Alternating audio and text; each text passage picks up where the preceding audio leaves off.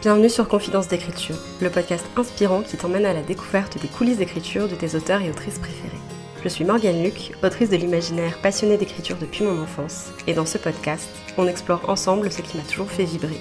Les routines des écrivains et écrivaines, leurs plus grands rêves, mais aussi leurs peurs et leurs doutes, leur vision de l'écriture, et bien plus encore. Retrouve-moi chaque semaine autour d'une tasse de thé pour recueillir les confidences de nos invités. Bonne écoute Hello et bienvenue sur ce nouvel épisode du podcast. J'espère que vous allez bien et j'espère que vos projets d'écriture se portent bien. Aujourd'hui, on se retrouve pour un nouvel épisode de Confidence d'écriture avec une invitée, puisqu'aujourd'hui on est avec Marie F. Flory. Avant qu'on commence à papoter un petit peu de ses coulisses d'écriture, de sa carrière et de toute la partie introspection sur son rapport à l'écriture, je vous propose d'aller boire un grand verre d'eau, même s'il fait honnêtement pas très beau en ce moment parce que là il pleut à balles ça reste l'été et même de toute façon si c'était l'hiver, c'est important de rester hydraté. Donc voilà, vous en avez besoin, votre corps en a besoin et ça vous fera le plus grand bien. Le laïus hydratation est passé.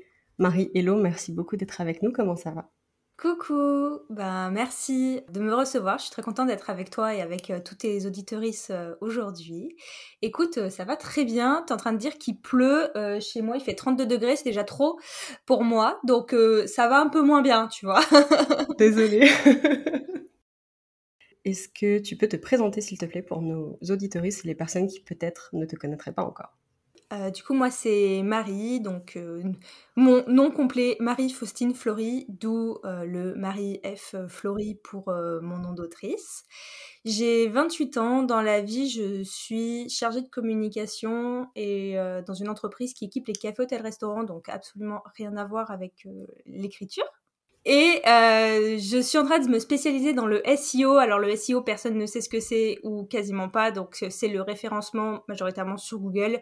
C'est ce qui va permettre à Google de vous retrouver. Donc je suis en train de me spécialiser là-dedans et dans la rédaction euh, de contenu vraiment plus poussé, type euh, aussi rédaction web. En parallèle, je tiens les réseaux de paroles de plume, donc l'Instagram, le podcast majoritairement, un Discord qui s'appelle Les Plumes Doudou et il y a aussi une newsletter qui n'est jamais alimentée, mais à travers ça, je lis ma passion pour l'écriture avec mes compétences en communication. Enfin, ça, c'était le deal de base. Et aujourd'hui, c'est plus aussi mon compte autrice. On parle d'écriture, de ma vie, de comme, enfin voilà, tout ça. Et j'ai écrit euh, plusieurs romans euh, qui vont bientôt être publiés. En parlant de ça, justement, est-ce que tu peux nous dire sur quel projet tu travailles en ce moment au niveau écriture? Projet Doudou, enfin Ça y est, c'est son heure pour briller. Ça y est, c'est son heure. Alors, je te préviens, euh, j'ai un problème avec le mot doudou. Je l'adore, donc tu remarqueras que dès que je vais dire ça, euh, je vais avoir tendance à, vraiment parler comme si je parlais à un bébé. Très bien.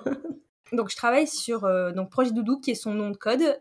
il, enfin, il est nommé comme ça dans mon contrat d'édition, mais c'est son petit nom de code, qui est une rom-com qui se passe à l'université sur un campus américain. T'es en travail édito là, c'est ça?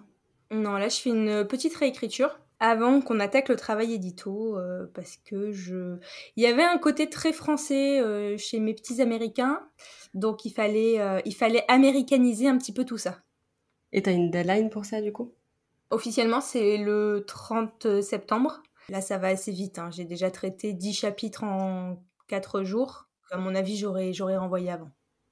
Ça va, du coup, ça te, laisse, ça te laisse large le temps.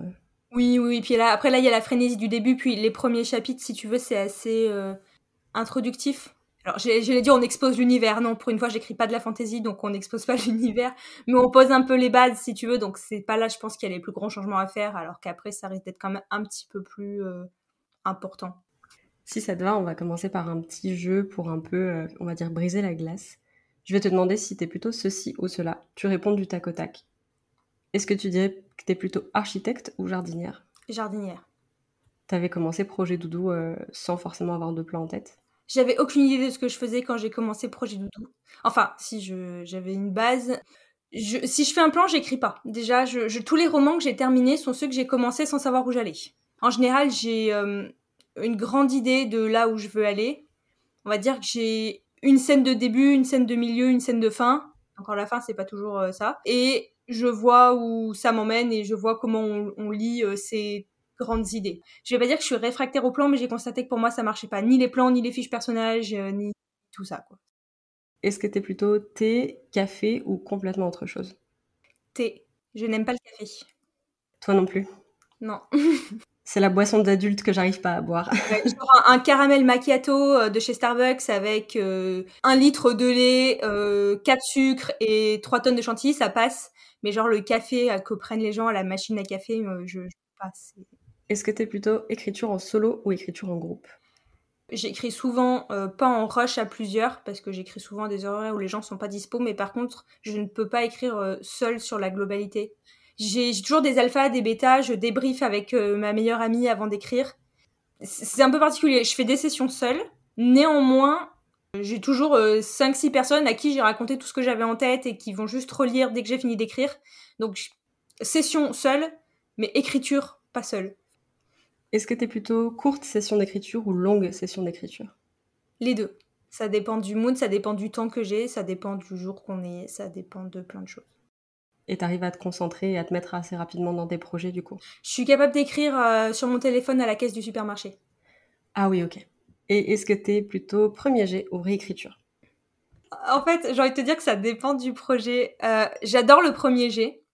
Euh, si tu prends la réécriture de Héritier du Solstice, tome 2 que je viens de faire, ça a été une purge absolue. J'ai détesté la faire. Alors que l'été dernier, quand j'ai fait la réécriture de la Guilde des émotions, j'ai pris mon pied comme jamais. Donc, je pense que ça dépend du projet. Je, n'aime pas la réécriture qui suit le premier jet. Par contre, celle que tu vas faire genre six mois derrière parce qu'on te l'a demandé, euh, elle passe mieux. On va dire premier jet quand même. Allez, premier jet.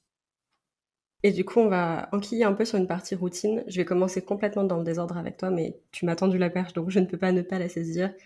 On a parlé un petit peu du coup du fait que tu préférais, enfin, que tu écrivais en groupe, on va dire, sur la durée. Est-ce que tu peux nous parler un petit peu des personnes qui t'accompagnent dans l'écriture et de tes confidents, confidentes d'écriture? Oui, bien sûr. Euh, alors, je pense que la première, c'est ma meilleure amie, donc c'est euh, Chaton, enfin Edgy, que vous pouvez retrouver euh, sous son nom de plume, donc Edgy Canyon, que j'ai connu via les réseaux sociaux, enfin via, un groupe Facebook d'écriture il y a quand j'ai débarqué sur Wattpad, en fait, donc en 2019 ou en 2023, donc 4 ans à peu près. Donc ça a hyper bien matché entre nous, je sais pas si on peut dire ça comme ça, mais ça a été mon âme sœur amicale, enfin c'est un peu particulier, mais si tu veux, toute ma... Alors, j'ai toujours été hyper entourée d'amis. Enfin, j'ai jamais été seule. Euh, tu vois, j'ai beau être enfant unique, euh, j'ai jamais été seule. Euh, j'ai toujours eu des super amis. Enfin, le dimanche, j'avais toujours des amis à la maison, même chez mes parents. Enfin, mais je pense que, tu vois, quand je voyais les films ou les livres et que je voyais les nanas avec leur bestie, tu vois, leur BFF, il y avait une part de moi qui se disait, ah, moi, j'ai pas, j'ai jamais, j'ai beau avoir énormément d'amis à qui j'aurais confié ma vie, hein mais il manquait ce truc et je pense qu'avec Edgy, tu vois, il y a eu ce, il y a eu ce truc, tu vois, de, c'est ma meilleure amie comme tu la vois dans les films et comme tu le fantasmes euh, depuis toute gamine. C'est vraiment euh, ma confidente d'écriture surtout, c'est-à-dire que dès que j'ai une idée, même la plus farfelue, la plus débile qui va durer 10 secondes, je, je lui envoie un vocal pour dire ah je viens de penser à ça alors qu'une heure après l'idée tu l'as déjà oubliée. Euh, je lui brainstorm tous mes chapitres avant de les écrire. Ça c'est vraiment le, la chose numéro une. Ensuite, euh, on va prendre l'exemple de Projet Doudou parce que c'est le plus concret, euh, je pense actuellement, surtout qu'après ils m'ont suivi sur le tome 2 de HDS. Euh, Quand j'ai commencé à écrire Projet Doudou, donc de la rom-com, enfin moi qui écrivais du contemporain, j'étais là en mode non mais Marie, qu'est-ce que tu fais? Tu vas jamais dépasser trois chapitres de toute façon. j'étais persuadée que c'était pas pour moi.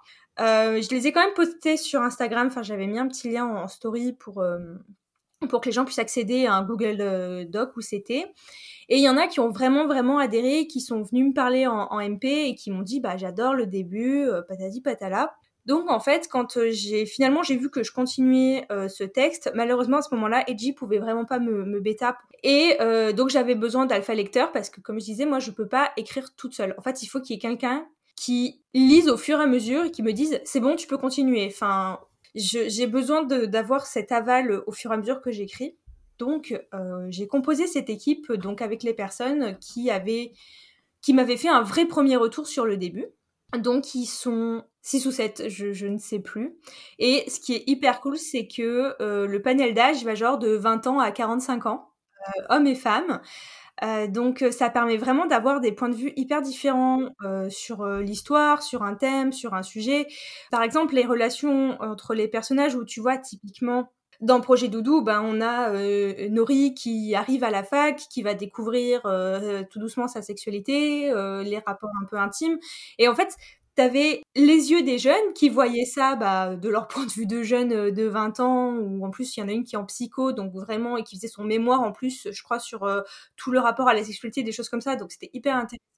Et en face, t'avais les parents de 45 ans, 35 ans, qui étaient là en mode non mais mon bébé, non. Enfin, tu vois, c'était un peu des choses comme ça. Donc, ça apportait vraiment de la, de la diversité. En plus, tu avais ceux qui, du coup, étaient soit hyper méticuleux, basés sur l'orthographe, la syntaxe, les choses comme ça. Ceux qui étaient vraiment dans l'histoire et qui étaient plus en mode en train de commenter ce que faisaient les personnages. Mais tu sais, comme quand tu commentes un film avec ton popcorn, tu vois, enfin, c'était vraiment, vraiment super cool et ils ont été d'un soutien euh, vraiment euh, incroyable. Donc maintenant, on a un Discord de la Team VIP Doudou. Et après, bah, du coup, ils ont continué, ils ont fait la, la bêta lecture de, euh, enfin, l'alpha lecture, du coup, de, du tome 2 de HDS. Et heureusement, parce que ça a vraiment été euh, une épreuve euh, pour moi de, faire cette réécriture. Et c'est pareil, enfin voilà, donc ils m'ont hyper soutenu, ils ont fait l'alpha lecture, euh, les commentaires, les machins, et puis du coup maintenant même quand j'ai des questions par rapport à, à l'édition, je peux leur demander leur avis. bah là tu vois typiquement aujourd'hui il y a mon éditrice de chez Bookmark qui m'a demandé le résumé et quelques phrases explicatives sur le tome 2 je leur ai fait un message et tout le monde a pu participer. Alors des fois j'ai un peu l'impression que j'abuse et que je bah, j'abuse de leur gentillesse, de leur patience, euh, parce qu'il y a toujours plus vu qu'ils sont comme nombreux, il y a toujours quelqu'un qui va me répondre dans les 10 minutes, donc ça c'est cool. Donc euh, c'est c'est vraiment euh, ça qui est hyper important pour moi et la chance que j'ai c'est d'avoir vraiment trouvé ben, une équipe. Après j'ai d'autres copains et copines aussi d'écriture et qui on parle beaucoup de, de, tout ça, mais mais c'est vrai que ça fait vraiment c'est ma team d'alpha bêta et, et, ils sont hyper investis. Enfin c'est je trouve, enfin voilà, je, je saurais même pas comment dire. Je suis très émue en en parlant en fait parce que c'est vraiment, euh, enfin tu te dis mais je mérite peut-être pas autant d'attention quoi. Donc euh, c'est vraiment super génial tout ce qu'ils font pour moi. Ouais, tu dirais que ça te motive vraiment à tenir tes projets jusqu'à la fin. Ouais, c'est ça. Et puis au moins ils corrigent entre temps. Moi, tu sais pas. J'aime pas la première réécriture, comme je t'ai dit, celle que tu fais juste après le premier jet. J'aime bien, mais typiquement celle que tu vas faire 3-4 mois plus tard quand tu auras bien digéré donc en général, celle que tu fais, une fois que tu as reçu des premiers refus de maison d'édition ou qu'on t'a demandé de retravailler quelque chose, et que là, tu as un but un peu précis. Alors que moi, juste là, je suis un peu une impatiente, donc la première réécriture que tu fais avant tes soumissions ou quoi que ce soit, elle me, vraiment, me saoule. Donc au moins, je peux vraiment traiter leur retour tout de suite. C'est-à-dire que quand ils alpha le texte, je remonte, je le corrige tout de suite, et au moins, c'est plus à faire, euh, c'est pas euh, quelque chose que j'ai à faire euh, en mode montagne à la première réécriture.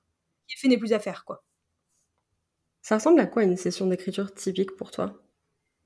Alors, on va prendre l'exemple du jour ou du week-end. En général, je me fais un thé. Je me fais un thé. Alors, thé noir, je n'aime pas le thé vert. Je mets de l'eau à moitié dans ma tasse. Déjà, je prends la plus grande tasse que j'ai. Je mets moitié d'eau, moitié de lait, une grosse cuillère à café de miel et le sachet de thé. Et après, souvent, je m'assois à la table de ma cuisine. Euh, j'ai un grand salon cuisine ouverte. Hein. donc déjà, je suis pas isolée dans ma cuisine. Hein. j'aime bien qu'il y ait du monde autour de moi. J'aime bien qu'il y ait mon chéri qui soit pas loin. Enfin, la télé, même si je la regarde pas, ça, ça fait de la vie. J'ai beaucoup de mal à être dans mon bureau. J'ai vraiment un bureau pour euh, histoire de dire j'ai un bureau quoi. Donc euh, souvent, je suis donc à la table de la cuisine. Et puis après, je suis quelqu'un qui a la capacité de concentration d'une petite cuillère.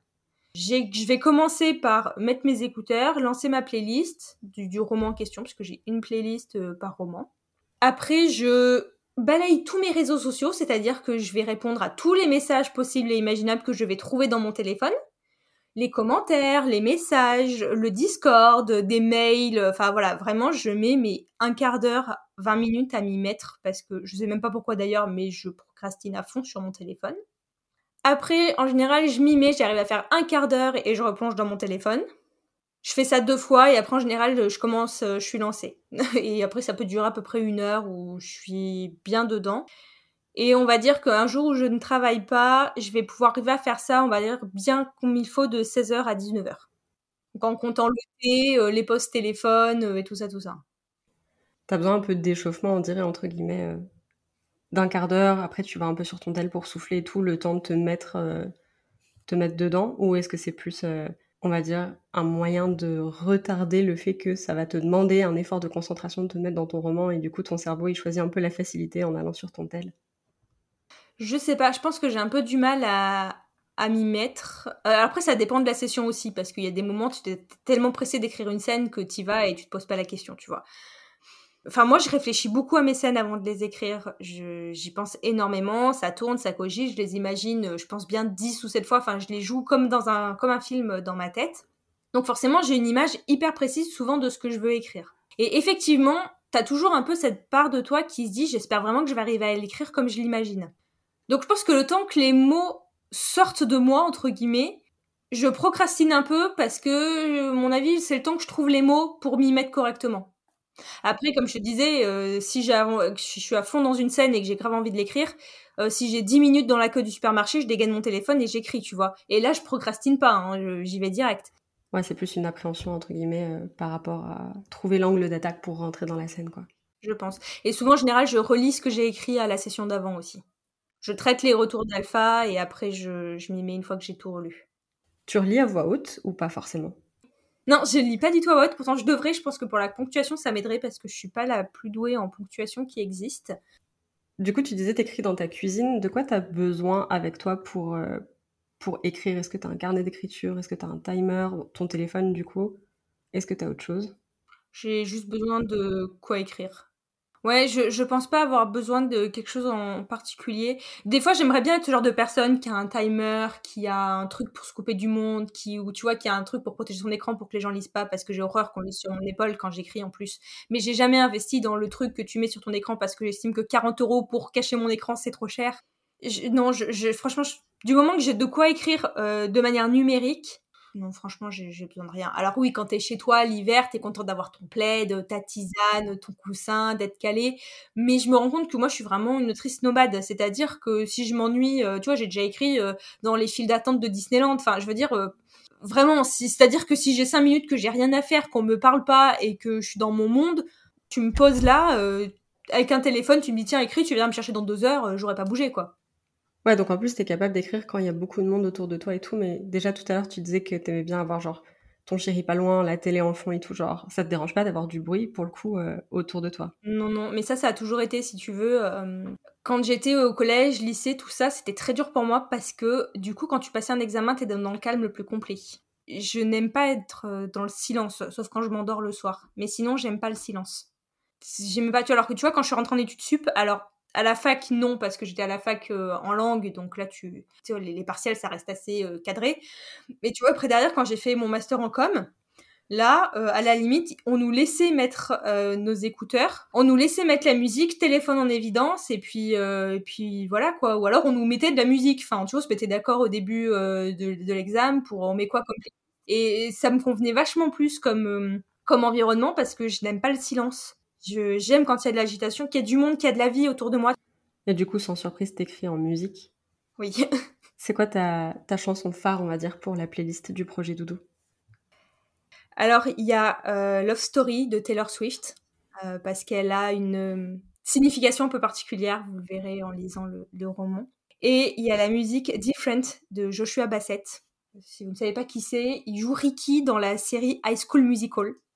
Tes playlists, en général, tu les composes comment Genre, est-ce que c'est juste euh, des chansons, tu les écoutes, elles te font penser au projet, ou vraiment c'est plus des playlists, euh, genre de chansons que tu connais déjà et que t'aimes bien? Un petit peu les deux. En fait, euh, je vais quand je commence à réfléchir à, un projet, il y a toujours une ambiance qui se crée. Et forcément, moi qui écoute quand même beaucoup de musique, spontanément, j'ai comme des titres qui me viennent. Donc je vais commencer à composer ma playlist avec ces titres qui vont spontanément venir. Et vu que ben, aujourd'hui nos plateformes d'écoute sont assez intelligentes, forcément, elle va commencer à me proposer des choses qui sont similaires ou dans les genres. Donc je vais aller écouter, par exemple, les, il y a souvent des playlists qui sont faites sur les plateformes d'écoute où ça te met bah, les essentiels de tel artiste. Donc en fait, je vais écouter les essentiels des artistes similaires pour trouver des choses aussi bah, qui vont euh, correspondre à l'ambiance que j'ai du roman. Et pour Projet de 12, qui était aussi assez facile, euh, c'est très des musiques un peu pop, folk, euh, assez douces aussi. Il y a un truc qui s'appelle Alex Rainbird Music. Et en fait, c'est un mec euh, qui compose des playlists d'ambiance et, et, donc d'artistes différents qui regroupent en fait en playlists. Donc, quand du coup je me dis bah j'aimerais bien que ma playlist elle évolue un peu et qu'il y ait de nouveaux titres, et ben en fait je vais écouter les dernières playlists composées par cette personne Et comme ça, ça me permet de découvrir des nouveaux titres. Et quand je trouve que ça correspond bien à l'ambiance, et eh ben je la mets dans ma playlist. Et après quand c'est pour de la fantasy, et eh ben là euh, voilà, typiquement pour euh, Héritier du solstice, bah j'ai mes quatre saisons, euh, bah il y a les quatre saisons de Vivaldi dans la playlist. Et il y a aussi l'intégrale de La Reine des Neiges quoi. Est-ce que tu dirais que tu as une espèce d'habitude d'écriture genre est-ce que des fois tu t'es déjà surprise à mimer des scènes, à faire des grimaces devant ton PC et tout? Complètement. Alors, je sais pas si ça vient du fait que je suis enfant unique, mais si tu veux, quand j'étais petite, euh, du coup. Euh, alors là, je vais te raconter un truc. Euh, alors, on est entre auteurs et autrices, donc je pense que ça va, on va se comprendre. Il y a plein de gens qui, vont comprendre ce que je vais te dire. Je sais pas si tu as déjà entendu parler de quelque chose, alors je sais pas si on appelle ça un syndrome ou je ne sais pas trop quoi, qui s'appelle la rêverie éveillée. J'en ai jamais entendu parler en ces termes-là, je pense. Euh, bah, en gros, c'est le concept que tu t'imagines énormément d'histoires dans ta tête, euh, même quand tu ne dors pas, et que euh, bah, tu, es capable de vivre, enfin, de te couper littéralement du monde et de vivre dans toutes ces histoires que tu crées. Et dire que pour nous, les auteurs et les autrices, tout ça, c'est commun, quoi. Mais pour certains psychologues, à une époque, c'était apparemment considéré comme même quelque chose de grave et de pathologique qu'il fallait traiter parce que du coup, ça te déconnecte, chez certaines personnes, ça te déconnecte du vrai monde, qui ne savent plus vraiment faire la différence entre qu'est-ce qui est euh, bah, le vrai monde euh, et qu'est-ce qui est les mondes que toi tu as créés. Bon, j'en ai parlé avec ma psy, elle m'a dit qu'il euh, n'y avait pas de souci à se faire, qu'elle me trouvait quand même relativement bien connectée au monde. Je dis, ok, c'est bon. Mais du coup, bah, quand j'étais gamine, comme beaucoup de, de, filles, de, je pense, de mon âge, je regardais la série Charmed qui passait tous les soirs à 18h50. Donc tu rentrais de, l'école primaire et du collège et tu regardais Charmed. Et en attendant qu'on passe à table, du coup, après, j'allais m'enfermer dans ma chambre et je me refaisais l'épisode avec moi inclus dedans. Je faisais pareil. Donc autant de dire que je jouais tous les personnages. Enfin, ma chambre, c'était une pièce de théâtre, quoi. C'était le manoir des sœurs Halliwell. Je me projetais tel les démons sur mon lit, tu vois. Enfin, j'ai jamais raconté ça à personne. J'adore cette anecdote. Donc, si tu veux, tout a commencé comme ça. Donc, c'est comme ça que tu prends l'habitude, en fait, de mimer euh, effectivement ce à quoi tu réfléchis. Et donc, bah, forcément, après, quand j'ai commencé à imaginer bah, mes propres histoires, je pense, bah, l'habitude, elle est, elle est restée. Et donc, tu vois, je, pouvais passer, alors aujourd'hui un peu moins parce que quand tu as ta vie d'adulte, tu moins de temps à consacrer devant le miroir de ta salle de bain, mais je pouvais passer littéralement une heure le soir devant le miroir de la salle de bain euh, à mimer toutes les scènes que j'avais envie d'écrire, tu vois. Alors, je me faisais les combats avec moi-même. En plus, j'écrivais de la fantaisie spatiale, donc je te laisse imaginer le délire. Donc, tu vois, tu faisais des bonds dans la, salle de bain, t'étais là avec ta brosse à cheveux en train de, tu de faire un combat d'épée. Enfin, voilà. Je sais pas ce que mes parents se disaient que je foutais pendant une heure dans la salle de bain, mais bon, ils m'ont jamais posé la question. Voilà, maman, si jamais tu écoutes ce podcast, tu sauras ce que je foutais pendant une heure dans la salle de bain de mes 10 ans à mes 18 ans que je quitte la maison. Et l'habitude reste. Euh, alors, je ne fais plus ça aujourd'hui dans ma salle de bain. Euh, typiquement, j'ai pas le temps.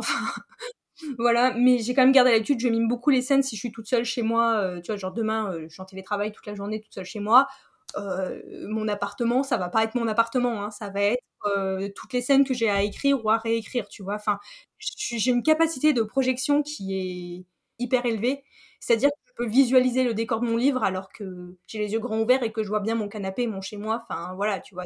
Donc oui, et en plus de ça, par contre, le problème, bon, quand t'es tout seul chez toi, tu t'en fous, euh, mais par contre, ça m'arrive des fois quand je marche dans la rue, je me fais les dialogues et je commence à les faire à voix haute. Là, par contre, tu passes vraiment pour un con. Parce que moi, j'allais te demander, je te vois souvent écrire un peu, bosser dans le train et tout. T'arrives quand même à te dire, euh, je suis dans le train, euh, on bouge pas, pas touché, tu vois, genre. Ouais, j'y arrive parce que par contre, je, mime mes scènes en amont. En général, une fois que je les écris, ça va, je suis concentrée sur ce que je fais. C'est plutôt avant, tu vois, je teste la crédibilité de la scène avant de l'écrire. Du moment qu'il y a quelqu'un à côté de moi, mon cerveau, je pense, a un réflexe d'autoprotection et arrive à ne pas me faire faire ça euh, vraiment. Quand je marche dans la rue, c'est un peu différent parce que là, du coup, t'es quand même un peu dans ton monde. En plus, moi, j'ai toujours mes écouteurs, j'ai souvent mes lunettes de soleil. Donc, en plus de ça, le monde autour. Moi, dans la rue, il pourrait se passer n'importe quoi, euh, je verrais rien, quoi. Ou des fois, tu vois, t'es dans le métro, t'es dans ton monde, euh, c'est parce que t'es pas en train d'écrire, et là, tu vas penser un dialogue et tu vas commencer à, à dire le dialogue. Et après, tu essaies de te rattraper, genre, t'es en train de chanter la chanson qui passe dans tes oreilles, tu vois. Et du coup, est-ce que tu as déjà remarqué que tu avais des tics d'écriture? Parce que, enfin, je me dis, si tu, si tu préjoues tes scènes et tout ça, genre, t'as as ce truc où quand tu les mets sur papier, t'es quand même un peu plus. Tu sais où tu vas, en tout cas. Donc, tu as peut-être ce réflexe un peu automatique, des fois, de d'écrire et de remarquer que, je sais pas, tu utilises une expression ou un truc en particulier hyper souvent parce que juste ça coule bien, quoi. Alors, il y a deux choses. Alors maintenant ça va, j'arrive à y faire attention. La première, c'est que euh, vu que j'ai fait des études de langue et que je regarde tout en anglais, j'écoute la radio en anglais, les podcasts en anglais, euh, ça m'arrive d'écrire en anglais. Euh, parce qu'en fait, dans ma tête, tout se passe en anglais. Quand je réfléchis à mes histoires, les, dialogues, ils, sont en anglais, en fait, comme quand je regarde mes séries en VO sur Netflix, si tu veux. Donc après, le problème, c'est qu'il y a des moments, il faut rester tué en français, et là, ça devient compliqué pour moi, et je vais pas écrire en anglais, hein, ça va de soi. Donc il y a ça qui qui peut être euh, alors je sais pas si on peut appeler ça un tic mais qui peut être euh, compliqué parce que t'as le mot en anglais, t'as la phrase en anglais, plus t'as punchline, elle rendait trop bien en anglais, mais pas en français. Des fois pareil la petite phrase, euh, la petite structure grammaticale qui rend grave bien en anglais. C'est une phrase, tu vois, tu la mets à la ligne, elle est toute seule, elle conclut bien le truc, il y a une émotion derrière, et t'es là, bah va falloir la traduire, et en français c'est trop moche, c'est hyper long, la structure ça va pas, t'es là, mais putain, mais vraiment je vais jamais y arriver, enfin... C'est ça, parce que les Anglais sont vachement plus percutants que nous, c'est-à-dire qu'ils disent en beaucoup moins de mots. Enfin, nous, nous, pour dire un truc, on va utiliser beaucoup plus de mots, alors que les Anglais, ils ont beaucoup plus de mots. Enfin, tu vois, ce qu'ils vont vouloir dire toute une notion, il y a un mot. Alors que nous, pour pouvoir dire une notion, des fois, faut six mots, tu vois. Et ensuite, euh, dans les tics d'écriture, euh, actuellement, j'ai zioté et gloussé. Zioté? Ouais, zioté. Pour éviter euh, regarder, à la base, c'était venu d'une bonne intention. du coup, projet Doudou pour, pour l'américaniser, je sais pas si tu suis Maeva Catalano, qui du coup est une autrice française et qui a vécu un an sur un campus américain. Donc c'est elle qui m'aide en fait pour la partie américanisation de, l'histoire. Et c'est elle qui m'a relevé tous les gloussés. Dans HDS, ça ziote beaucoup et dans Projet Doudou, ça glousse beaucoup. Voilà. Et et puis aussi. J'ai plein de phrases qui commencent par et puis donc là, je suis en train de les enlever du coup. Et puis, c'est terrible. Je sais pas ce que j'ai fait avec et puis, mais euh, au taquet. Hein. Franchement, il y a des, paragraphes où il y a trois fois et puis. Tu sais pas pourquoi. Enfin. En vrai, elle est originale, Zioté. Je pense que je l'ai pas vu écrit beaucoup, donc c'est marrant. Mais du coup, c'est normal aussi que tout le monde l'ait repéré, quoi. On va passer à une partie un peu plus sur ta carrière, de manière générale. Est-ce que tu peux nous dire quel est ton premier souvenir de l'écriture? Alors, ça remonte à très très très longtemps. J'ai une image euh, d'être chez ma grand-mère et de lui dicter une histoire avant que je sache écrire. Voilà, c'est vraiment le, je pense, le souvenir le plus lointain que j'ai, c'est ça. Je crois que ça parlait d'une histoire de pommes, enfin, tu vois, c'est précis. Après, je pense que je m'en souviens parce que vu que ma grand-mère gardait absolument tout ce que je faisais, il y a de très grandes chances qu'elle ait gardé ça aussi au milieu de tous mes dessins et qu'un beau jour je sois tombée dessus et que je l'ai relu. Et que ce soit pour ça que j'ai le souvenir euh, des pommes. Enfin, tu vois, j'arrive à visualiser la feuille écrite au feutre rouge. Donc, euh, c'est ça, je, je dirais, le souvenir le plus lointain que j'ai. Et c'est quoi la première histoire que tu as écrite et que tu as terminée? Écrite et terminée, euh, du coup, c'est le cristal pur. qui est du coup la, ma saga de... Enfin, saga, j'ai écrit que le tome 1, mais c'était une saga à la base, de science fantasy donc euh, basé sur euh, la magie des quatre éléments. Et ça s'inspirait de Star Wars mélangé à Harry Potter et au dernier maître de l'air, un délire comme ça. T'avais quel âge? J'ai commencé à l'écrire, j'avais 15 ans, c'est l'année où je suis rentrée en seconde. Et là, pour le coup, je me souviens que j'écrivais sur un petit carnet que euh, je donnais à une de mes copines le matin quand je rentrais au lycée. Et elle me le rendait le soir après avoir lu, et je l'écrivais la suite le soir dans mon carnet. Et je l'ai terminé j'ai fait une première fin, je dirais, quand j'avais 22 ans. Donc euh, j'ai quand même mis 7 ans. Et ensuite, j'avais repris, euh, quand je suis allée sur Wattpad, donc en 2019, j'ai repris et j'ai fait une très grosse réécriture, euh, mais ça n'a jamais... Enfin, je l'ai fini, je l'ai soumis, mais ça n'a jamais après abouti. Mais c'est ma première histoire et c'est c'est une relation particulière, tu vois. Aujourd'hui, je pense pas forcément que j'aurais envie de lui redonner sa chance. Mais ça reste vraiment... c'est ma safe place ça a été le premier monde que j'ai créé et je pense que c'est aussi. Alors, c'est mon avis personnel, hein, mais je pense que quand t'es plus jeune et que t'attaques l'écriture, t'écris l'histoire que vraiment tu voudrais vivre. Vraiment toi le héros, euh, le personnage principal. Enfin, je dirais pas que c'est une généralité, mais je pense euh, que voilà, globalement, quand t'es jeune, euh, c'est ton premier roman parce que t'as 14-15 ans, et eh ben tu es le héros de ton histoire, tu vois. Alors que quand j'écris un roman, même s'il y a beaucoup de moi dans mes personnages, là notamment Projet Doudou, je pense que mes proches, quand ils le liront, ils me reconnaîtront énormément euh, dans Nori. J'essaie vraiment quand même de m'éloigner d'eux. Même s'ils ont toujours une part de moi, voilà, que ce ne soit pas moi. Je veux pas me visualiser à leur place. Alors que je pense que quand même le cristal pur, j'étais l'héroïne. Enfin vraiment. Euh. Et aujourd'hui, je me dis qu'en fait, je suis presque contente que cette histoire n'appartienne qu'à moi. Enfin, qu'à moi, entre guillemets, parce qu'elle est disponible sur Wattpad. Hein. Mais tu vois, j'y repense de temps en temps où, tu vois, je sens que quand euh, je pense à cette histoire, c'est que j'ai un coup de mou, tu vois. C'est que, c'est que j'ai envie d'être un peu tranquille, que j'ai vraiment envie d'être dans ma bulle, que j'ai vraiment envie d'être dans un monde où personne ne va rentrer. Donc voilà, c'est ça, c'est ça un peu l'histoire du cristal pur aujourd'hui. Euh, puis bon, c'est un lore qui est énorme. Enfin, mine de rien, j'avais, enfin, il y avait des planètes, de la science, de la fantaisie. Enfin, vraiment, on était parti sur un délire très très gros. Mais voilà, c'est ça mon, le premier projet que j'ai terminé, le premier roman que j'ai fini. Qu'est-ce qui t'a donné envie de te lancer dans l'écriture à ce moment-là? Je pense que mon premier moteur à moi, c'est pas le fait d'écrire, c'est le fait d'imaginer. Pas comment dire, c'est peut-être un peu particulier, mais euh, comme je te disais voilà aussi tout à l'heure, je pense que bah, voilà du fait d'être enfant unique, euh, mine de rien, j'ai passé, même si j'étais très bien entourée, j'ai passé beaucoup de temps toute seule à, me faire des films dans ma tête pour occuper mon temps. Et donc, euh, je pense que c'est vraiment d'une base d'imagination. Et je me souviens, j'ai eu une passe vers mes 11-12 ans alors tu vois, je, griffouillais, je un peu, hein, j'écrivais un petit peu des petites histoires, des petits textes, mais voilà, rien de fou.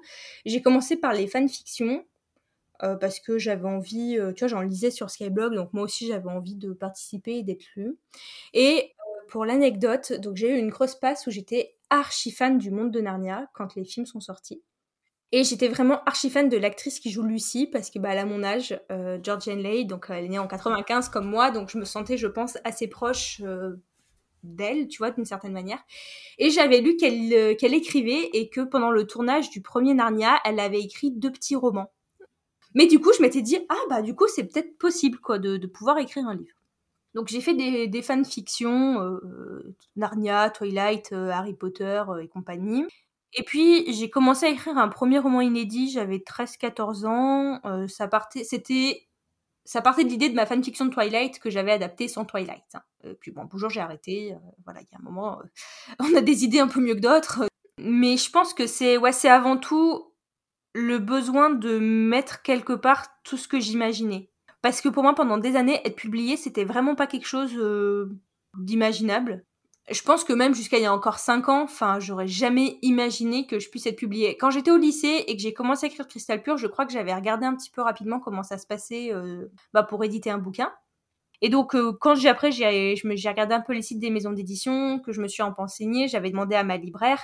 Quand on m'a dit non, mais pour faire éditer un livre, il faut deux ans, euh, voilà. Enfin, quand t'as, quand t'as 15 ans, ils ont dit qu'il faut deux ans pour éditer un livre, tu dis oui, c'est bon, hein, ça sera sans moi. Euh, j'ai pas la patience, quoi. Et puis, je voyais ça comme quelque chose qui appartenait à une élite, quoi. Enfin, j'étais qui, moi, Marie, 15 ans, pour vous dire, je vais être autrice et publier des livres. Enfin, pour moi, fallait avoir fait 15 ans d'études en littérature, fallait avoir vécu plein de choses. Euh, enfin, voilà, pour moi, les auteurs, c'était pas des gamines de 15 ans. Euh, pardon pour les gamines de 15 ans d'aujourd'hui, parce qu'en plus, euh, du coup, j'ai complètement revu mon jugement. Hein, croyez en vos rêves et allez-y à fond, tu vois. Mais à l'époque, voilà, ô combien on m'encourageait dans cette passion et que tout le monde était content que j'écrive. On me disait c'est bien écrit, continue d'écrire. J'aurais jamais, au grand jamais, pensé que tu pouvais être édité alors que t'étais personne entre guillemets quoi. Donc je pense que j'ai vraiment commencé à me dire que je pouvais être éditée en fait quand euh, quand j'ai rencontré euh, bah, tu vois, en 2019, que je suis arrivée sur Wattpad et qu'on m'a dit, mais en fait aussi tu peux publier un livre, euh, même si t'as pas fait huit ans d'études de langue française, euh, que tu n'es pas, que tu ne connais pas Pierre-Paul Jacques et que tu n'habites pas à Paris, quoi. Enfin, j'avais vraiment une énorme croyance limitante sur ça. Donc si tu veux, quand j'ai commencé à écrire, tu vas me dire, tu est-ce que t'écrivais pour être publié? Ben, je vais te dire non, parce que pour moi, c'était inenvisageable d'être publié, quoi. Et du coup, comment ça s'est passé ton premier processus de soumission? Si tu devais nous donner trois mots pour décrire ton premier processus de soumission, ça serait quoi? Facile, excitant, un peu impatient. Je vais dire facile parce qu'en réalité, euh, mettre un fichier euh, sur un site et cliquer sur envoyer, c'est pas compliqué. Je pense que c'est un moment qui est hyper stressant. Mais si tu veux, quand j'ai envoyé, bah, c'était euh, Héritier du solstice, le tome 1, donc, que j'ai soumis à plusieurs maisons d'édition, donc dont Bookmark, hein, forcément il y a une peur de moi qui avait envie, mais qui n'y croyait tellement pas que je me prenais pas la tête, si tu veux. Enfin, euh, je veux dire, en plus, euh, Bookmark faisait un appel à texte qui fermait le 31 décembre à minuit. Euh, on n'avait pas fini de bêta le texte, je l'ai envoyé quand même. Enfin, si tu veux, j'étais vraiment dans une optique de, bah, qui tente rien à rien, mais euh, qui voulez-vous qui médite, quoi. Oui, j'avais envie, mais je pense que, voilà, j'étais quand même toujours un peu dans ma croyance limitante. Alors oui, la phase la plus pénible, c'était de faire synopsis. Mais au-delà du synopsis, bah, tu tapes ton mail, euh, tu mets tes fichiers dans ton mail et puis tu cliques sur envoyer, quoi. Enfin, en soi, euh, soit voilà. Après, je peux comprendre, pour certains, c'est hyper stressant.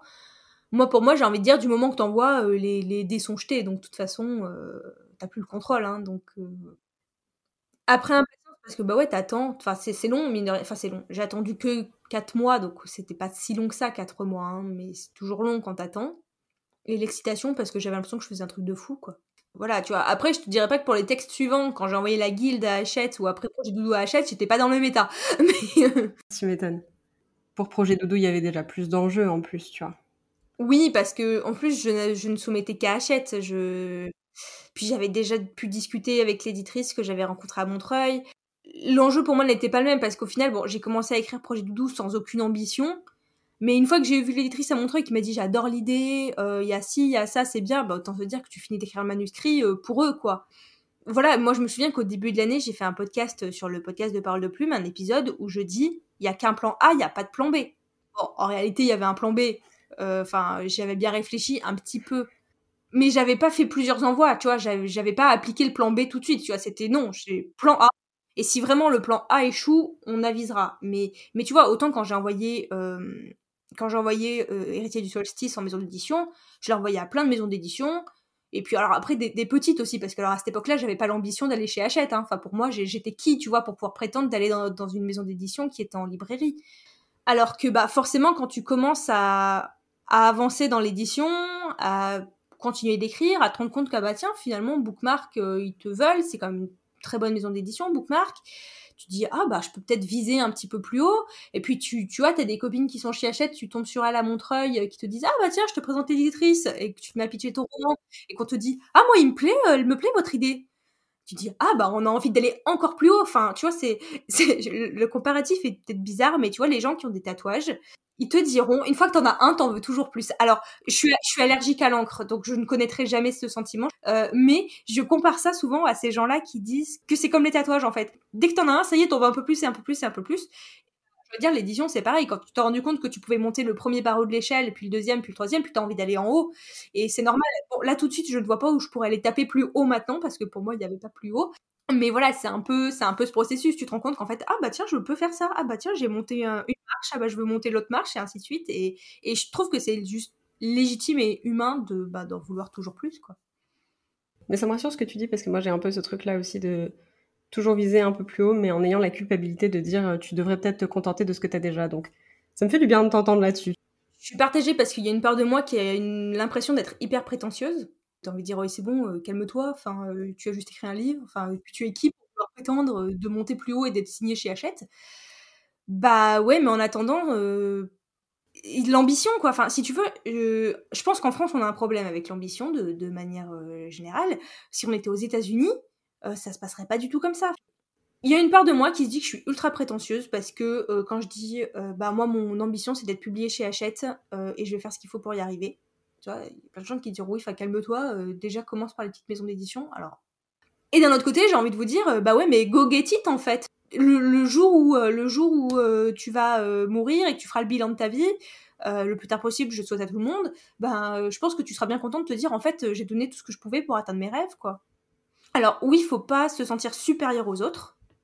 C'est pas parce que toi t'es dans une grande maison d'édition et que la copine elle est dans une petite maison d'édition qu'il y a une différence. Pour moi, il n'y a pas de sous-auteur, de pas auteur, de moi je suis chez Hachette et toi tu es chez, euh, chez une petite maison d'édition qui est que en numérique. Euh, non, il n'y a pas de. Pour moi, il n'y a vraiment pas de, de différence parce que bah, tout le monde euh, a sa passion, tout le monde écrit, tout le monde donne ce qu'il a à donner.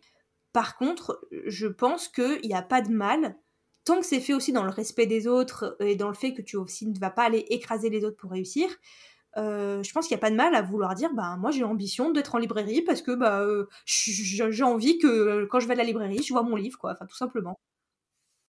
Ouais je suis complètement d'accord en vrai. Enfin je suis complètement d'accord.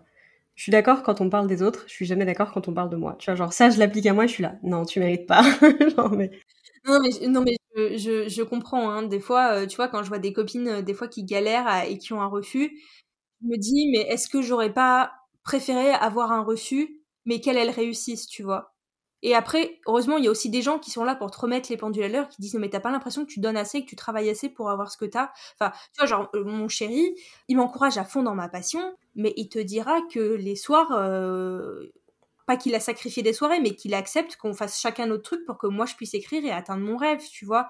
Donc derrière, si je viens de lui dire oh mais j'aurais peut-être pas dû signer chez Hachette parce que je vois que machin euh, galère, donc en fait je culpabilise parce que moi je réussis et que machin galère euh, autant te dire que je vais, me je vais sacrément me faire remonter les bretelles, quoi. Enfin, je pense qu'en tant qu'auteur et qu'autrice, euh, alors on donne tous énormément, mais on donne pas tous au même niveau, parce qu'on n'a pas aussi tous les mêmes capacités bah, de fournir du travail, de concentration, de gestion du stress. Moi, je suis quelqu'un qui peut quand même donner énormément. Je, surtout sur l'écriture, je suis pas une des personnes les plus stressées qui soit, je me laisse pas trop dépasser, euh, je suis assez posée sur tout ça, donc j'arrive à donner énormément. Tu vois, j'arrive à gérer parole de plume, à gérer mes, romans. Là, je vais gérer deux travails édito en même temps, je suis pas spécialement stressée. Enfin, tu vois, ça va, je, je, pense que j'en suis capable. Donc, forcément, bah, vu que je donne beaucoup, et ben, j'ai presque envie de dire que la récompense est à la hauteur de ce que tu as donné, tu vois. Après, il y en a, ils galèrent plus parce que aussi, bah, ils sont peut-être plus lents de nature, c'est pas de leur faute, ils sont faits comme ça. Ou après, il y a tous ceux, euh, désolé pour ce que je vais dire, mais qui se pleurnichent à la fin de la journée parce qu'ils n'ont pas écrit. Quand tu leur demandes ce qu'ils ont fait, ils te diront Ah bah j'ai dormi jusqu'à midi, et puis après j'ai regardé Netflix jusqu'à 16h, et puis après j'ai fait la sieste jusqu'à 19h, donc j'ai pas écrit. Si c'est une fois de temps en temps, euh, je dis pas, hein, moi il y a des jours je n'écris pas et je glande toute la journée, hein, euh, ça arrive. Mais quand c'est tous les jours et que tu ambitionnes de finir un roman, mais que tous les jours tu n'écris pas, parce que tu ne te mets pas un coup de pied aux fesses, bah, bah tu peux pas te plaindre que ça n'avance pas. Tu vois, comme je dis, on n'a pas tous la même capacité de gestion du stress, des émotions, de ce que écrire va nous apporter. Mais par contre, je pense quand même qu'il y a un bout d'un moment, si tu veux terminer un livre et le faire publier, bah va falloir euh, te discipliner un petit peu et te prendre un petit peu à bras le corps, tu vois. Donc euh, voilà, et moi je me prends à bras le corps euh, tout le temps. c'est pas devenu compliqué pour moi, c'est assez naturel de m'y mettre mais j'ai quand même travaillé des années sur moi-même avant d'arriver à la version de Marie que j'ai aujourd'hui. Je suis quand même d'un naturel assez flemmard et négatif de base. Euh, ça fait dix ans que je bosse sur moi-même, que j'ai fait de la thérapie, de la psy, du développement personnel, que j'ai lu des articles et que je me suis boostée pour pouvoir aujourd'hui ne pas finir la journée en pleurnichant en disant j'ai pas été productive, je suis nulle, je n'arrive à rien. Euh, voilà, parce que pour moi, c'était pas possible de pouvoir continuer de vivre dans un état négatif où tu es toujours là en mode je ne sers à rien, je suis nul. Voilà, donc je pense que c'est aussi un travail qu'il faut faire sur toi-même, euh, qui, peut être long, qui peut être compliqué, qui peut être douloureux, mais au final, t'en sors, euh, bah, t'en sors plus fort, quoi. Est-ce que tu peux nous dire un peu comment tu as réagi la première fois que tu as su que tu allais être publié Assez calme. Alors, je suis quelqu'un qui réagit très calmement aux bonnes nouvelles. De toute façon, il faut tellement de temps pour que mon cerveau intègre l'idée que je je il se passe rien. Tu vois, je pense qu'à la limite, quand j'ai reçu le mail pour euh, Héritier du solstice, là, à la limite, je me souviens, c'était pendant le troisième confinement, je crois, ou enfin moi j'étais en chômage partiel, quoi qu'il en soit, et mon chéri aussi. Donc on était tous les deux chez nous, et je me souviens que je descends le voir, je lui dis je vais être publié, et il me dit bah c'est cool, euh, quelle maison d'édition, enfin c'était dans celle que tu voulais, euh, je dis oui oui, et puis je suis remontée, je suis allée appeler Edgy, et puis j'étais vachement calme, si tu veux. Et euh, puis en plus, il m'avait fait tous les retours de, du comité dans le mail. Donc en plus, en lisant le mail, je me disais, mais pourquoi ils veulent méditer? Enfin, il n'y a rien qui va dans le roman. donc je planais un peu. Il y a des moments, j'ai des sursauts me disant, oh, je vais être édité. Tu vois, mais même encore aujourd'hui, hein, je veux dire, euh, là, le roman, j'en ai deux exemplaires derrière moi. Voilà quoi.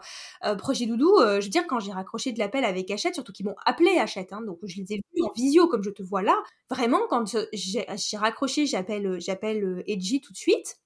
Et ma première chose que je lui dis sur ce ton-là, je lui dis Bon, bah, c'est fini. Enfin, je viens de raccrocher. Elle me dit Oui, et?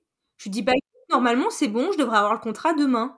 Et, et vraiment, elle me dit Mais attends, mais c'est tout ce que ça te fait Je dis Bah, tu sais, on sait jamais, d'ici demain, ils peuvent se désister. Enfin, tu vois, enfin, j'avais pas le contrat, si tu veux. Donc, euh, moi, je disais, mais tu sais, demain, ils peuvent se rendre compte qu'en fait, non, euh, ils ont pas envie de travailler avec moi. Enfin, voilà, je suis, euh, je, je, suis d'un calme olympien. Enfin, vraiment, à force, tu réalises, hein, mais j'ai pas pleuré, j'ai pas sauté de partout. Alors, c'est limite quand j'ai reçu le contrat, mais j'étais en réunion, donc c'était un peu compliqué. J'ai fait cabri, j'ai fait un tour sur ma, chaise, tu vois. Et, et, voilà. Mais non, non, je suis très, très calme. Quand on m'annonce un truc, en général, je. pas vraiment de réaction. je pense que mon cerveau il se met un peu en off, tu vois, et plus rien. Ce serait quoi ton plus grand rêve maintenant euh, en tant qu'autrice? Il euh, y en a qui diraient euh, une adaptation Netflix, Amazon Prime, tout ça. Alors, je dirais pas non. Franchement, je, je, kifferais, tu vois. Forcément, j'ai le casting de mon roman dans ma tête, enfin, surtout pour Projet Doudou, parce qu'en plus, vu que c'est de la, de la rom-com, c'est facile à adapter, entre guillemets. Mais je pense qu'aujourd'hui, ce serait juste que, que mon roman, il trouve son public et que euh, quand euh, je fasse des salons, on vient de me voir en me disant qu'on a été touché par mon roman, qu'on s'y est vu, que voilà ça ça a été un coup de cœur et que ça a transporté la lecture, tu vois. Je pense que déjà rien que ça, ça me franchement ça me ça me suffirait juste qu'on valide et que on ait ressenti à la lecture le plaisir que moi j'ai eu à l'écrire. On va passer sur une partie un peu d'introspection. Et je vais te poser une première question un peu fourbe. Est-ce que tu considères l'écriture encore comme un hobby ou plus comme un travail? Les deux. C'est le côté un peu métier-passion, quoi. Ouais, j'adore ce que je fais, euh, mais tu vois, typiquement, si tu prends l'exemple du tome 2 d'Héritier du Solstice, euh, je vais te dire que je l'ai fait parce que j'avais le contrat, donc euh, là, c'est vraiment l'aspect professionnel qui est ressorti et l'aspect travail. Après, ça reste comme une passion parce que si j'y trouvais je pense plus du tout le plaisir de la passion, que je voyais vraiment ça comme un travail, je j'arrêterais. Moi, je pourrais pas, je pourrais pas faire de l'écriture mon travail numéro un. Euh, je le sais, j'ai besoin, tu vois, de, de, ce temps dans la journée où justement je suis pas en train d'écrire et que je me dis vivement ce soir que j'aille écrire. Ce que j'ai expérimenté, hein, j'ai passé huit mois en chômage partiel euh, quand il y a eu le Covid. Euh, j'ai moins écrit pendant huit mois que quand j'ai repris le boulot. Parce que j'avais tellement de temps, tellement que ça à faire, je me disais vas-y, j'ai le temps. Alors qu'au moins, quand euh, j'ai pas le temps et qu'il faut que je m'organise, ben, quand j'ai ma session, c'est, je suis pleinement dedans, tu vois, et j'ai hâte d'y arriver. C'est une autre adrénaline, donc, euh, donc non, je dirais quand même euh, que ça reste une passion, qui arrondit bien tes fins de mois. Est-ce que tu pourrais nous donner trois mots pour décrire ton ressenti par rapport à ton roman en cours? Non, bah, je, suis obligée de te dire doudou, parce que vraiment tout le monde, alors les lecteurs et les lectrices, je sais pas s'ils diront pareil, mais euh, Hachette, c'est pareil, ils te diront que c'est un roman qui est hyper cocooning. Tu vois, tu le prends et tu sais, c'est comme si tu mettais ton plaid, ta couverture et tu vois, tu retrouves cette ambiance euh, hyper euh, douce, tu vois, dans, dans, Projet Doudou, les, les, bah, les mecs, c'est pas des bad boys, c'est pas de la dark romance, c'est hyper doux, c'est hyper feel good, t'es avec ta bande de potes, enfin, voilà, je... Alors, c'est une crainte que j'ai parce que c'est... Y a pas de dark romance et qu'en ce moment, tout le monde kiffe les, les mecs toxiques, la dark romance, tout ça, bah non, chez moi, il y a pas ça c'est doudou. Voilà, donc doudou, c'est vraiment le, terme, euh, je pense, qui correspond. Ensuite, l'excitation. Parce que moi, en tant qu'autrice, je suis super excitée sur ce projet. Enfin, là, là, tu vois, de pouvoir mettre remise à la réécriture, je suis super contente euh, de me replonger dessus. Je me suis vraiment révélée avec ce projet. Euh, il va quand même m'amener à la librairie. Enfin, voilà, donc c'est hyper excitant tout ce qui se passe autour de ce projet. Et enfin, j'aurais envie de dire l'amour, mais sous toutes ses formes parce que bah ok il y a une romance mais euh, il y a aussi l'amour que les les groupes d'amis se portent entre eux et aussi l'amour tu vois il y a aussi leurs familles qui sont présentes donc l'amour familial l'amour amical et l'amour euh, de romance. Et euh, je suis contente de pouvoir explorer ce thème sous ces différentes formes. C'est quoi le meilleur conseil d'écriture qu'on t'ait donné tu penses? Je réponds en deux points parce qu'il y a l'écriture brute hein, le fait d'écrire et après le côté plus organisationnel et tout ça. Sur l'écriture brute, c'était vraiment à, l'époque quand je suis sur Wattpad, c'est ne fais pas une liste de courses des actions de ton personnage. c'est un peu péjoratif dit comme ça, mais souvent tu vois quand on a des fois tendance à écrire en mode alors je fais ci, puis je fais ça, puis il se passe ça, puis j'ai ça. Enfin tu vois, tu, tu listes les actions. Donc pour couper cet effet liste de courses, euh, c'est très important d'utiliser les cinq sens de ton personnage. Il, il fait pas juste, il voit, il entend, il ressent, il perçoit euh, le goût, l'odorat, enfin vraiment, c'est hyper important d'utiliser tous les sens de ton personnage et qui vont parler à ton lecteur. Donc le fameux chaudon de tel euh, notamment. Et le second, justement sur la partie plus organisationnelle, c'est il faut persévérer Et comme je te disais tout à l'heure, hein, c'est pas en restant assis dans ton canapé à regarder Netflix que ton roman il va s'écrire. Ça fait un peu moralisatrice hein, quand je le dis comme ça, et je suis vraiment désolée parce que j'ai pas du tout envie que les gens culpabilisent ou se disent euh, bah tiens euh, Marie elle nous fait la maîtresse d'école à nous dire euh, faut faire comme ci comme ça, c'est pas enfin comme je disais tout à l'heure on n'a pas tous les mêmes capacités, mais mine de rien si vous avez envie que votre roman il soit publié un jour, il va falloir persévérer et il va falloir aller au bout.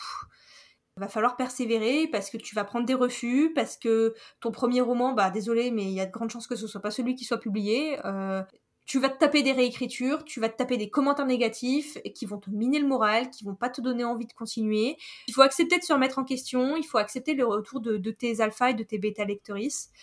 Euh, soyez résilients, acceptez de vous remettre en question et bosser et euh, persévérer quoi. Et c'est quoi, toi, la dernière chose que tu as appris en tant qu'autrice? Même une fois que tu as signé dans la maison d'édition de tes rêves, tu continues de douter. Et de beaucoup te, comparer aux autres. Ouais, c'est un truc avec lequel tu te débats pas mal en ce moment. Ça dépend des, gens. C'est vraiment très dur euh, ce que, ce que, d'admettre ce que je vais dire parce que parce que voilà, donc j'ai signé dans la maison d'édition de mes rêves, donc en théorie je suis au top du top, on est d'accord. Mais voilà, je suis convaincue qu'il il euh, y a des personnes sur Bookstack qui vont réussir et le jour où elles vont signer dans une maison d'édition, quelque part, elles sont tellement mieux que moi, ces personnes, que en fait ça va complètement éclipser mon travail. Alors que je suis convaincue qu'il y a de la place pour tout le monde, parce qu'en réalité, quand mes copines me disent euh, euh, j'ai signé dans telle maison d'édition, ou même j'ai signé chez Hachette, on va prendre Hachette comme référence, parce que voilà, je, dernièrement, euh, tu vois, euh, j'ai des copines qui signent chez Hachette ou qui resignent des romans, et avec qui je me sens pas du tout en concurrence pourtant. Enfin, je suis super contente pour elles. Et pourtant, je me dis, un jour, il y a quelqu'un qui va arriver, qui va tous nous balayer. Et en fait, euh, nous, on sera là avec notre petit livre, mais tout le monde n'en aura plus rien à foutre, quoi. Et, j'ai vraiment appris ça parce que tant que j'avais pas signé chez Hachette, je me disais, bon, bah, ce sentiment est peut-être un peu normal que tu dises, bah, forcément, parce que ceux qui sont en librairie, bah oui, ils sont plus connus que toi, voilà. Même si j'estime qu'il y a de la place pour tout le monde dans le milieu du livre, tu vois. Et pourtant, le fait d'avoir signé chez Hachette ne m'enlève pas ce sentiment qu'un beau jour, quelqu'un va signer chez Hachette aussi, tu vois, admettons. Et que, limite, tu vois, on fera même plus mon travail d'édito. Enfin, tu vois, genre, allez hop, on le sort parce que maintenant qu'il est signé, il faut bien le sortir. Et puis, euh, et puis que ça va complètement m'éclipser, tu vois.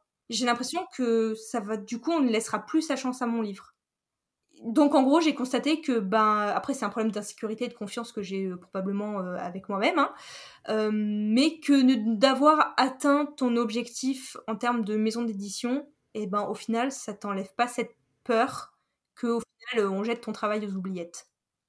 Et pourtant, je suis super contente quand on, mes copines ou n'importe qui, ou que je vois des gens qui signent, je suis super contente pour eux, ça, n'enlève rien.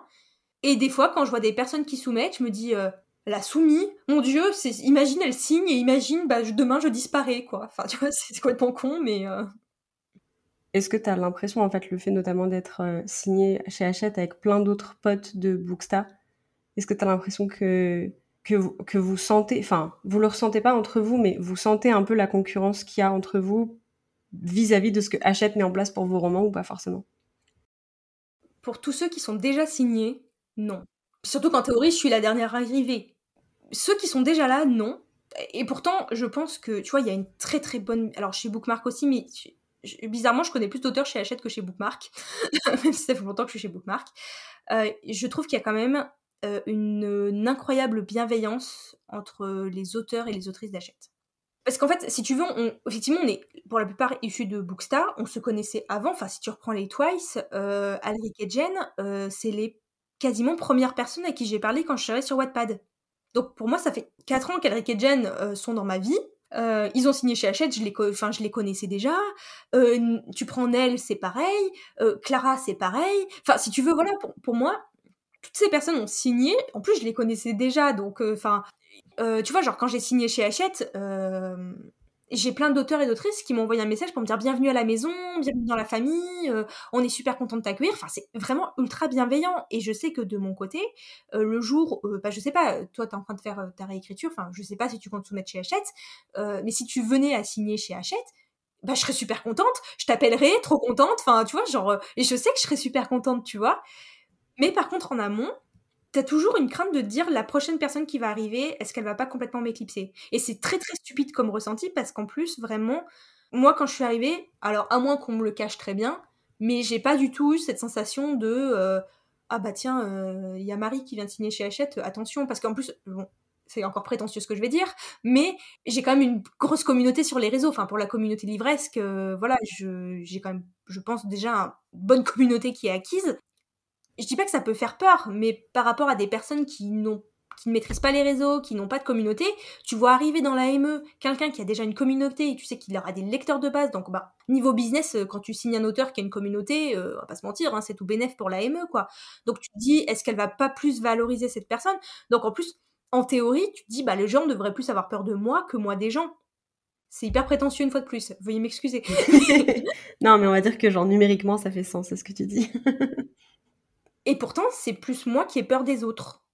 Enfin, voilà, alors que je sais qu'ils vont pas m'éclipser. Enfin, je vois bien les sorties des uns et des autres et je vois bien qu'ils se mangent pas les uns les autres, tu vois. Enfin, mais, mais voilà, c'est ça. Donc, en gros, euh, ce que j'aurais appris, c'est que t'as beau atteindre ton rêve, tes craintes et tes insécurités ne partent pas euh, comme par magie parce que t'as signé un contrat d'édition dans la maison d'édition de tes rêves. Sur une note un peu plus genre, euh, on va dire, positive, peut-être, est-ce que tu peux nous dire ce que l'écriture représente pour toi? Ma deuxième vie t'as le vrai monde où t'as pas vraiment le choix de vivre hein, parce que t'es là et que bah on nous a pas encore trouvé une autre planète. Hein.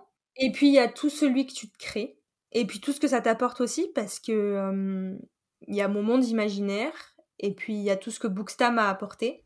Tu vois, c'est aussi la réalisation d'un rêve, plein de gens super que tu rencontres. Enfin, c'est hyper enrichissant et épanouissant de, bah, de pouvoir accéder à tout ce savoir que les gens t'apportent tu vois, un podcast, une rencontre dans un salon, un échange avec un lecteur, un éditeur, ou même juste tu es en train de faire la queue pour une dédicace et tu parles du roman que tu veux faire dédicacer avec les autres lectrices. Et tu vois, c'est un échange tout simple, enfin voilà, autour d'un truc que tu as aimé.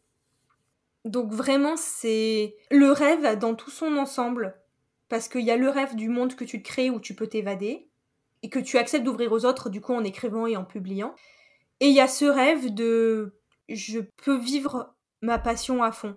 Et au final, bah nous, on a la chance de pouvoir euh, partager notre passion tous ensemble et de vivre ce rêve tous ensemble. Enfin, je veux dire, je pense quand même que ma communauté et toutes ces personnes que j'ai rencontrées m'ont aidé à, réaliser mon rêve. Donc, euh, donc voilà, le, le rêve au sens global. Et pour conclure, est-ce que tu peux nous lire la dernière phrase que tu as écrite à voix haute, du coup pour la première fois? Alors du coup, je ne l'ai pas vraiment écrite, hein. c'était dans la réécriture euh, de Doudou. Je suis presque étonnée de le voir là, vu comment il grelottait il y a deux jours. Comme quoi, je suis une bonne infirmière. Sachant que Nori n'est pas du tout infirmière, hein, mais bon, vous découvrirez ça. Projet Doudou, euh, chapitre 11. ok, on note euh, et on ira chercher cette phrase dans la version finale quand le livre sera sorti. Trop bien, trop bien. Bah écoute Marie, merci beaucoup. J'ai adoré tout ce que tu as partagé euh, dans cet épisode euh, par rapport à tes coulisses d'écriture et tout. Ça m'a fait trop plaisir de, pouvoir parler de ça avec toi. Et puis euh, on est à fond derrière Projet Doudou. J'ai hâte de voir bah, le, le reveal du titre déjà. Et puis après, bon bah tout ce qui va arriver par la suite, ça va être hyper cool à suivre. Donc trop hâte. Merci, bah, je te remercie de, ton invitation. Je te remercie de m'avoir écouté euh, pendant une heure et demie. Et, merci beaucoup euh, pour, euh, pour ce moment. Merci de nous avoir accompagnés tout au long de cet épisode, j'espère qu'il t'a plu. Tu peux retrouver les liens de nos invités dans les notes de l'épisode et suivre le podcast sur Instagram à confidence d'écriture pour découvrir toujours plus d'auteurs et d'autrices inspirantes. N'hésite pas à soutenir le podcast en lui laissant une note sur ta plateforme d'écoute Quant à nous, on se retrouve tous les lundis et tous les jeudis pour un nouvel épisode. Et en attendant, bonne écriture.